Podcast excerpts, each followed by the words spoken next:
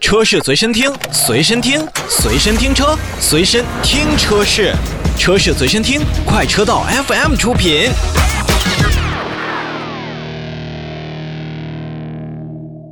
欢迎收听快车道，大家好，我是一水。大家好，我老车。啊，今天跟大家来推荐两台新车，并且我跟老车呢会给出相应的两台新车。哎呃，我们个人认为心目当中哪款车型是最值的？嗯，啊这两台崭新的车，哎，首先来看这个可以说是换里子又换面的东风悦达起亚的全新 K 三哎，K 三这车是上海车展上已经亮相亮相亮相的，哎然后刚刚给出的价格是从九万八千八一直到十二万五千八，分为两个排量，一个是一点五升，一个是一点四 T 的车型。嗯将来呢还会有这个，应该是还会有 PHEV 的这个车型。哦，呃，在先期的两个燃油版的这个车型当中呢，一点五升的排量车型最多，一共有六款，六款然后一点四 T 的车型呢是有一款。哎可以说呢，呃，给我们当时呢也会有一个试驾的环节体验。嗯当时给我们的都以为是一点四 T 的车型，但实际上都是一点五升的车。那就是主打一点五了。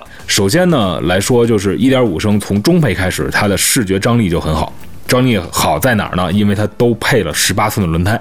哦，十八寸的，十八寸，的，十八寸轮胎就非常非常的哎那个比较显眼了，已经。真香啊！嗯然后呃，在这个轮胎的宽度上呢，我们也是大概看了一眼，是二二五的这个胎宽。哇，那相当可以。对，所以当时我们还琢磨，一点五升的这样的车型配一个二二五的胎宽这，第一个它跑动跑不动，嗯，第二它是否来费油？凤毛麟角了吧？在一点五升自然吸气里配很少十八寸的大轮胎，太少太少太少了嗯，所以这个咱们留到后话啊。嗯然后再说往往车内说呢，我认为就是呃 K 三跟它的这个外观啊、内饰啊是相对来说是统一的，都是年轻了很多很多。原来咱们说的 K 三，那一想家居对对对，家用，嗯其他没了。就基本上你就买这么一个家用车，你别想有什么跟个性啊、运动啊、年轻啊去沾边儿，嗯对吧？你好像就买了一个换标的一个悦动那种感觉是一样的。嗯，所以现在看呢，K 三不管是从它的外观，你看新的虎啸式的前脸，是然后这这个变化很大。，LED 的这个头灯，哎，然后刚才提到的十八寸的轮圈，嗯，还有包括它在这个呃不同颜色上都会有那种亚光的，就是前进气格栅的这样的饰板，它还它还不是镀铬。的，啊，就是。就是那种亚光色，哦，我觉得要比镀铬的亮条看起来更显档次。嗯，这些小细节上小确实起亚做的可以啊。反过来说呢，呃，内饰呢，就是在中控台呢，相对还是那种横平竖直的那样的感觉。嗯然后大家如果熟悉上一代的这个这个宝马三系、宝马一系那样的内饰布局的话，啊有有一点类似。嗯，有点类似只不。过它在多数的车型里边配上了黑金的配色，黑金，对你比如说它的这个中控台下边的一些哦这个还有那个板，方向盘啊，方向盘下边的下边那三幅的那个饰板，嗯全都是这种金色的点缀，包括它的那个饰条也是金色的点缀。嗯我觉得整体来讲的话，呃，可以把它还看成一颗家用车，但是 K 三已经很年轻了。确实，嗯这个 K 三的这种变化显而易见，无论从外观的这个年轻啊、运动感，以及到内饰的这个精细程度上，都是给我们一种很全新的感觉。嗯，而且呃，厂家呢也是在这个变速箱上配上了，就是类似于 CVT，他们管它叫 IVT。IVT 就是哦，等于是把这个原先的这个行星齿轮变成了一个这个这个链条式的一个、嗯一个传动的一个效果。嗯然后在整体的这个试驾感受上呢，嗯呃，说实话，一点五升给我们的那种新鲜感还是有的，有，因为它完完全全用一个更小的排量替代了原先一点六升的这个排量，嗯，嗯所以它在最大的功率上面已经达到了八十五千瓦。这个是我们，呃，在十年前说八十五千瓦应该是一个一点六升的自然吸气发动机非常非常好的一个数据。对对包括放在现在一点五升也是非常不错。嗯，一百四十四牛米，别看现在都是 T 时代了啊，嗯一百四十四你看不出来什么，但是整体的那种，因为它用了还是 CVT 嘛，所以它整体的这种使用当中呢，你还能感觉出来这台车在不断的那种发力。嗯，呃，从使用的驾驶感觉呢，我，我们一致认为就是这台车型给我们的呃感觉就是你在城市道路开，包括你在城市的高速环路上开，没有任何问题，一百甚至再高一点没有任何问题。但是如果说你要拿一个 K 三，因为它很运动了，外观特别个性了，想让它去跑一个极速，那我觉得可能还是要上一个一点四 T 的车。对，但是多为家用嘛。所以 K 三呢，相对来讲还是要有一个这个一点五升来做一个打底。至于选哪款车型呢？呃，反正给出了很多的上市的政策，比如说是免息分期啊、低首付啊，包括这个呃送保险、送保养啊。嗯，如果您的这个购车预算相对充足的话，我觉得从十万块钱往上。您可以去选十万块钱往下的那个两台车型呢，配置来讲，就是它的性价比并不是特别的突出了。嗯嗯，说到这儿，我我看了一下这个 K 三的一个配置，刚才也看也看到了，它一点五升一下推出了六六款车，六款车，这主打。然后呢，我又在里边挑来挑去，扒拉来扒拉去，我突然发现啊，其实从一开始我们介绍价格的时候，这车就已经。把它的定位很清晰的告诉我们了，嗯，从九万八一直到十二万八，嗯，其实跨度很大，但是你要整体看，我觉得它的定价算是亲民的了，对，对吧？你没有就是那个说我拿出来一我改了很多，我一下把这个价格拔高上去，我让你这个，我觉得如果您的预算。比较相对来说充足，那你就尽量往高配上看，因为毕竟随着价格提升，配置也多了嘛。但是呢，我在最后我发现，我推荐那款1.5升的智享智驾版，嗯，我觉得这个对这个配置顶配了。实际上你这个次顶配啊，但是我觉得它就是配置已经完全完全够用了，那绝对够用啊。所以说就这么来看的话。就没有必要去买那个最豪华的那个叫什么一点五升豪华版，嗯，就买这个，我觉得就可以。但是差三千块钱，三千块钱也是钱呀。行吧，那咱们稍事休息一下，待会儿来跟大家说第二台车，据说第二台车更香。嗯，车是随身听，随身听，随身听车，随身听车是，车是随身听，快车道 FM 出品。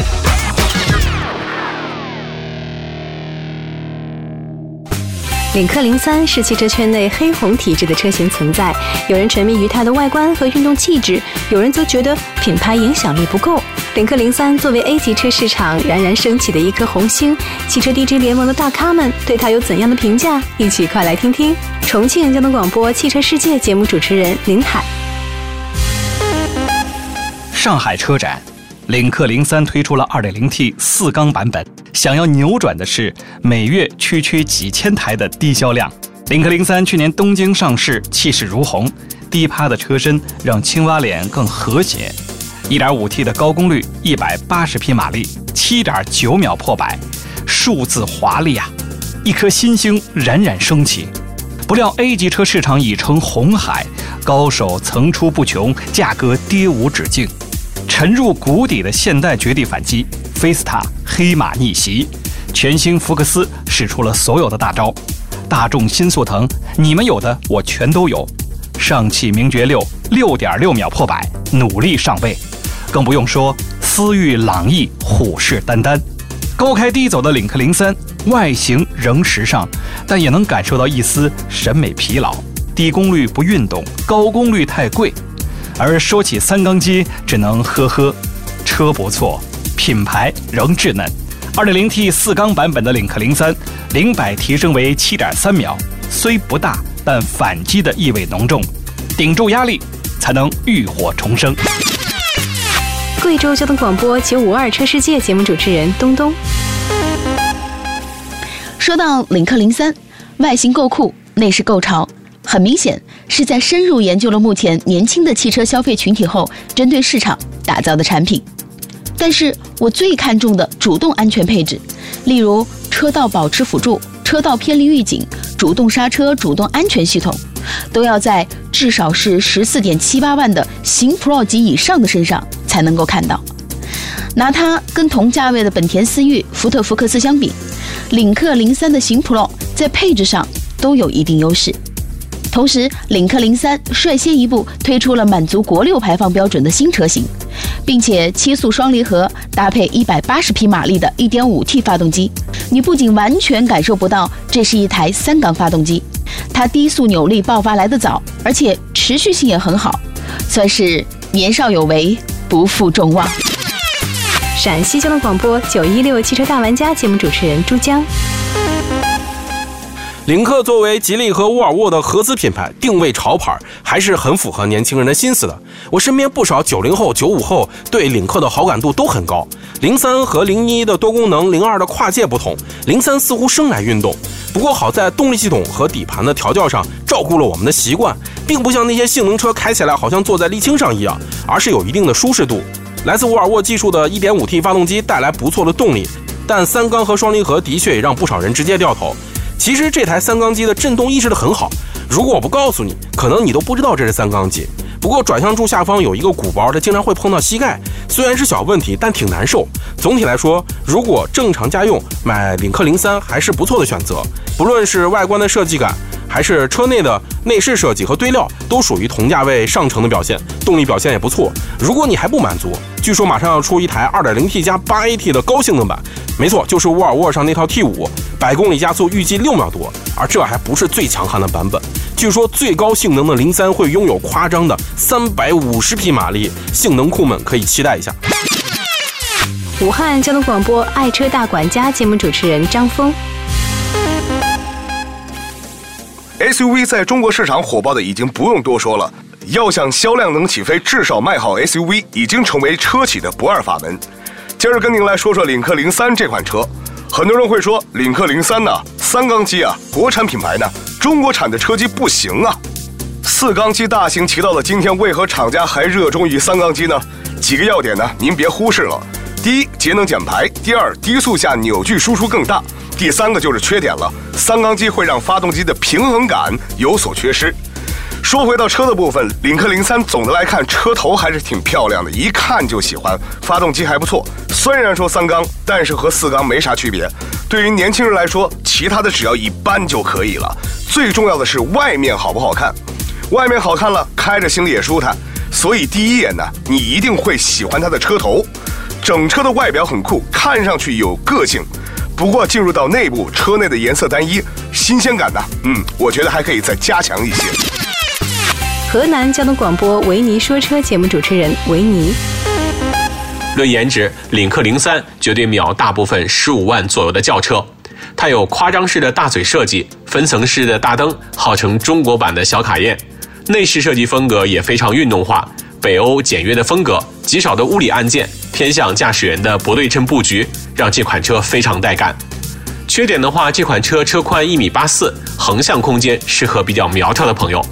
1.5T 的三缸发动机系列主打性价比，比较适合预算在十三万左右的朋友们。2.0T 的190马力、300牛米才是这款车的精髓所在。主动刹车、车道保持、交通标志识别、360全景影像、自动泊车、十喇叭的燕飞利仕音响，需要16.68万元配齐。总结一下就是，零三是目前自主品牌运动轿车的标杆之作，在强手如林的轿车市场中，用价格、外观、配置直接和合资品牌钢枪，是适合年轻人选择的运动超车。关于领克零三，你有怎样的看法呢？微信搜索“整点聊车”，发送关键词“大咖为车狂”，参与“我也来评车”活动，幸运听众将有机会获得超千元智能后视镜一台。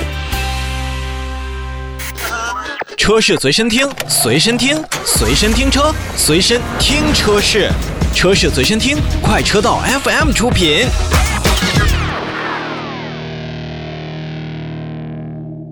欢迎回来，呃，都说这个秒天秒地怼空气是吧？哎这个神车思域驾临之后呢，确实让很多的消费者朋友，尤其是年轻的消费者朋友眼前一亮。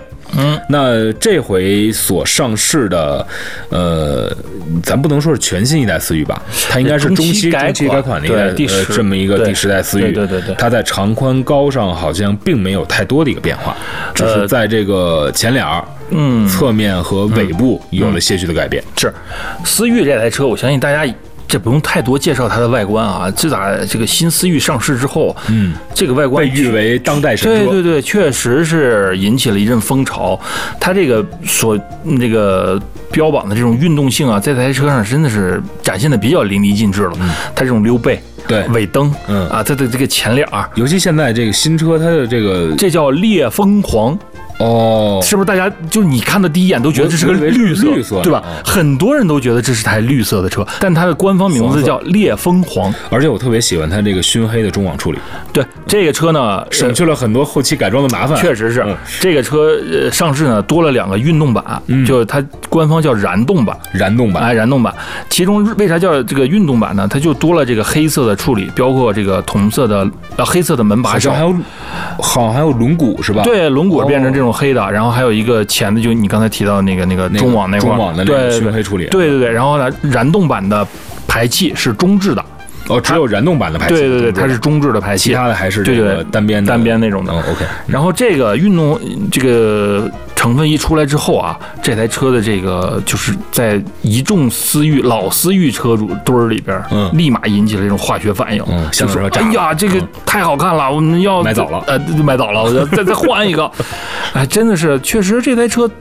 我觉得它在细分市嗯。场，尤其是运动化的这个里面，确实思域做的还是真的是可以。对你，我们也能举例出几台菲斯塔，菲这是我现菲斯塔算一在想到的，个，马斯三也可以，马三还上呢，就是咱咱就们说新的啊，新新的菲斯塔，嗯啊，这个福克斯福克斯，这都也可以。但是确实，你要说综合来看，思域真的是比他们有一些更更因为它这个大的优势。尾部确实是要比另外两款车型显得更加的有啊有一些活力在里边。对，呃，说到活力，这个车呢还减少了一点儿，但减少的不是什么配置，嗯减少它是减少了两款颜色。哦我们大家知道那款很好看的橙色没有，橙色没有，，对，然后那个黑那个是上一代的主打色呀。那对啊，它没了，然后黑色也没有黑色也没有了，然后反而刚才我说到了，主打现在可能应该是我觉得烈风黄如果是黑的这个这个思域配黑轮毂啊，黑轮毂，然后胸一身黑，真的很很好看哎。这个这个确实，当时我们拿到配置表这个彩页之后说，哎呀，黑色没有了，嗯。然后这个橙色也没有了，大家都觉得大为震惊了啊，些许这个叫什么遗憾吧，觉得这个橙色没有了，嗯。啊，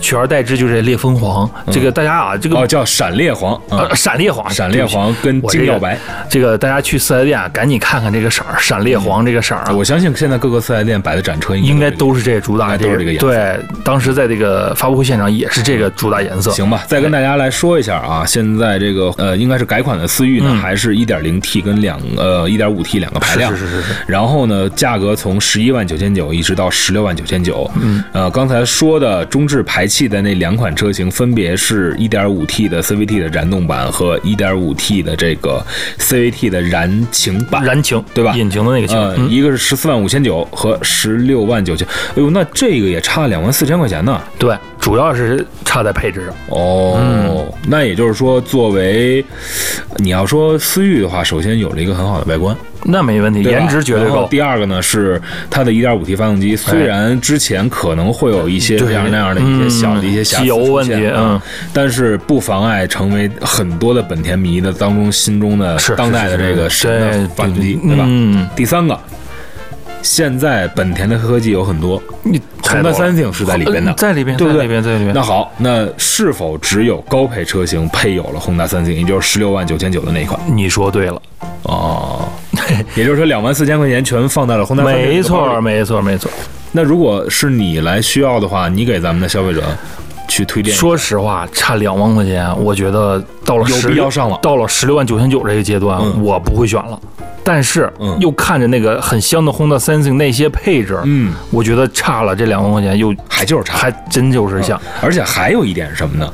十四万五千九跟十五万五千九差了一万，呃，一万，里边可差了一个大家更喜欢的对灯，这个十四万五千九没有是卤素灯，哦，只有到十五万五千九这个配置上才开始配 LED 大灯。嗯，哎，就这让人就觉得你这种配置就在就逗我玩儿纠结啊，就特让你纠结这种感觉。说是呃，所有一点零 T 的 CVT 的版本全都是没有对对对哦，大家这个我们说这个无法把这个配置表给大家全都念出来啊，你仔细看一下就会发现，真的是就是差这两万块钱，真的差在那个 Honda Sensing 上面了，嗯真的是主要差在这上面。嗯，那结合一下一点零 T 推荐吗？呃，这个车我觉得这就别上一点零 T 了。如果你买享域，你买这个本田那叫什么来着？嗯呃，那个小车跟享域同胞兄弟那个车，广本的，啊，凌派。呃，凌派，你要买那个话，买一点零 T 没问题。但是那个可是比这个车大的，没有内部空间肯定比这个车啊，内内部空间比这略好一些，但是上思域的话，大家还是要买一就是点五 T，一定要冲着它一定是那个一点五 T 运动的那个对对对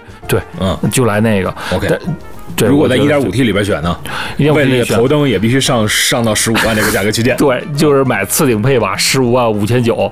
虽然你可能有很多不情愿，怎么着就能给我少这些的？但是你会发现，哎，还是这个更有些配置还是真的不能舍的。比如说那 LED 头灯，比如说宏达三星里面的某个那叫并线辅并线辅助啊，啊还有一个我忘了那叫什么，还是要有，还是得有自适应型号哎，对，还是要有的。是的所以说十五万五千九这个是可能让我推荐的话，买这个吧。嗯不同的车的取向是不一样的。你看刚才老车所推荐的都是上到了十五万这个价格，对对对，然后刚才咱们所说的那 K 三呢，基本上你顶天儿了就是十二万。对顶天天就是当然12万了，这个虽然都是外观运动，但实际上里子呢还是不一样。可能这个思域更年轻、更个性。思域怎么说？我觉得还是在操控上，还实话实说，我觉得还是略略略胜于一筹的。对这个还是更家居家居家居是吧？对，嗯，而且刚才还忘了说一点，这个原来 K 三后边的那个头枕是一体的，哦，现在 K 三是后边三个立呃这个独立的我觉得这个在嗯被动安全性上也又提高了提高一点。嗯，好吧，今天的节目就是这些啊，我们明天再见，拜拜。拜拜。